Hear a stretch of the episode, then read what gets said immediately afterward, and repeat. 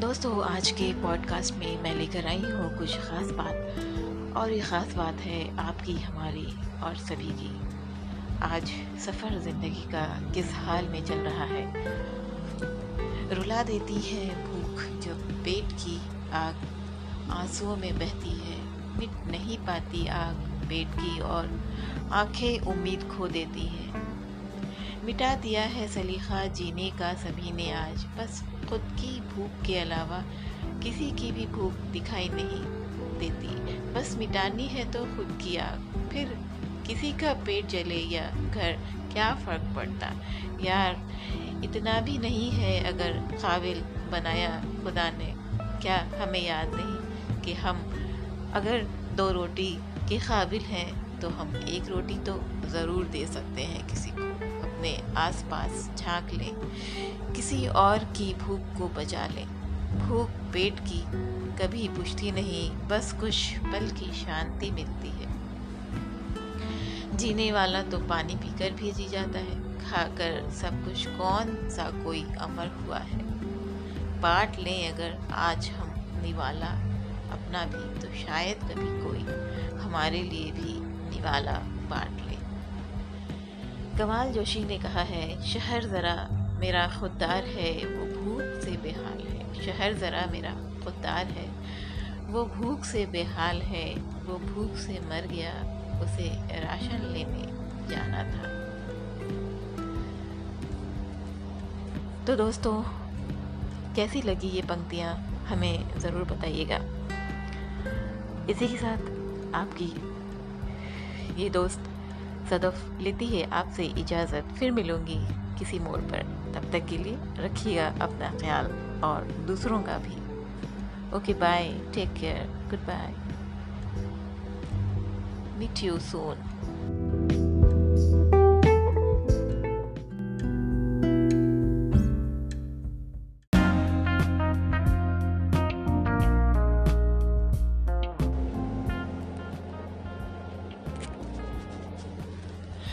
Hello friends, कैसे हैं आप? मैं बिल्कुल अच्छी हूँ और आप भी बहुत अच्छी होंगी। कैसा गुजर रहा है आपका रमज़ान? मेरा तो बहुत अच्छा गुजर रहा है। मैं घर पर हूँ और बहुत अच्छी हूँ, आप भी अच्छे होंगे उम्मीद करती हूँ। दोस्तों, मुझे बहुत अफसोस हो रहा है, लॉकडाउन में बहुत सारे लोग बहुत परेशान हैं, ख़ासकर इंडिया में।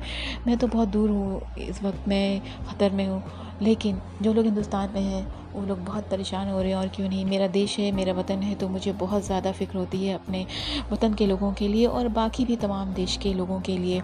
दोस्तों, मुझे ऐसा लग रहा है कि ईद आ चुकी है, यानी कि बस कुछ ही दिन बाकी है। रमज़ानुल मुबारक करीम हमें विदा कहने वाला है और हमने बहुत बहुत इबादत की है और सब की इबादतें कबूल हो। मेरी ये बहुत बहुत अल्लाह पाक से दुआएं हैं।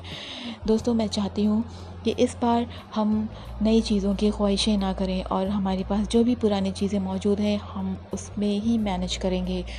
पुराने कपड़े पहनकर ईद मनाने में कोई शर्म नहीं, शर्म तो बग़ैर रोज़ा रखे ईद मनाते हुए आनी चाहिए। आप समझ रहे होंगे मैं क्या कहना चाहती हूँ, बहुत अच्छे से आपको समझ में आ रहा होगा दोस्तों।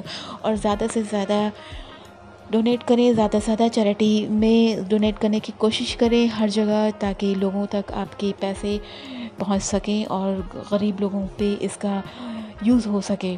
जो लोग परेशान हैं, जो लोग अपने घर नहीं पहुंच पा रहे हैं, जो लोग लॉकडाउन में फंसे हैं, जो मज़दूर पाँच पाँच दिन से खाए नहीं, खाना उन्होंने नहीं खाया, जिन्होंने कपड़े नहीं, जिनके बदन पे कपड़े नहीं हैं, पैरों में चप्पल नहीं है, जो कई दिन से भूखे हैं, जिनके बच्चे दस दस दिन से खाली पेट हैं, जिन्होंने सिर्फ बिस्किट्स खाकर अपने जीवन को गुजारा किया हुआ है।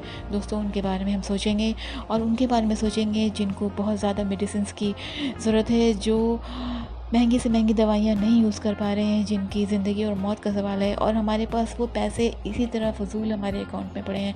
क्या हम करेंगे उस पैसे का? क्या हम किसी के काम नहीं आ सकते? हम ज़रूर किसी के काम आ सकते हैं। हमारे दिल में नीयत होनी चाहिए, अल्लाह पाक बस नीयत देखता है। इसीलिए एक बार फिर आने वाली ईद की बहुत बहुत मुबारकबाद आप सभी को, और दिल से इबादत कीजिए, दूसरों की मदद कीजिए, आसपास के लोगों से मोहब्बत करना सीखिए, धर्म जाति इन सब चीज़ों से दूर रहिए। हम सब एक हैं, अल्लाह ने सबको एक जैसा बनाया है, हम सब एक हैं। इस बात पे गौर कीजिए और मिलकर रहिए और हमेशा से ऐसे ही मिलजुल कर मुसीबतों का सामना कीजिए। थोड़े दिन और है, ये कोरोना हमसे हमेशा हमेशा के लिए विदा होने वाला है। जय हिंद, जय भारत, गुड बाय, अल्लाह हाफिज़। ईद की बहुत बहुत मुबारकबाद हमारे तमाम हिंदुस्तानी मुसलमान भाइयों एवं बहनों के लिए ये ख़ासकर मैंने ये पैगाम दिया है, और तमाम उन लोगों के लिए जो तमाम लोग जो पूरी दुनिया में मौजूद हैं, उन तमाम मुसलमान लोगों के लिए भी ईद की बहुत बहुत मुबारकबाद। और जो लोग ईद रोज़े नहीं रखते और फिर भी ईद मनाते हैं, उनके लिए भी बहुत बहुत ईद की मुबारकबादें। ये ईद किसी एक के लिए नहीं होता, किसी एक धर्म जाति के लिए नहीं होता, रोज़े भी किसी एक के लिए नहीं होते। जो भी चाहें रोज़ा रख सकते हैं, ऐसा कुछ भी नहीं है। जो चाहें इबादत कर सकते हैं, इबादत का घर सबके लिए होता है और सबके लिए इबादत करने के लिए अल्लाह पाक ने, ईश्वर ने, खुदा ने किसी को अलग से बॉन्ड नहीं किया हुआ है। ये हमारी सोच है जो हम अपने अपने तरीक़े से ऊपर वाले को याद करते हैं। Okay bye. सुनते रहिए सदफ को, अगले पॉडकास्ट में फिर लेकर हाजिर होंगी कुछ नई बात, कुछ ख़ास बात में फिर से। Okay bye, take care, see you soon.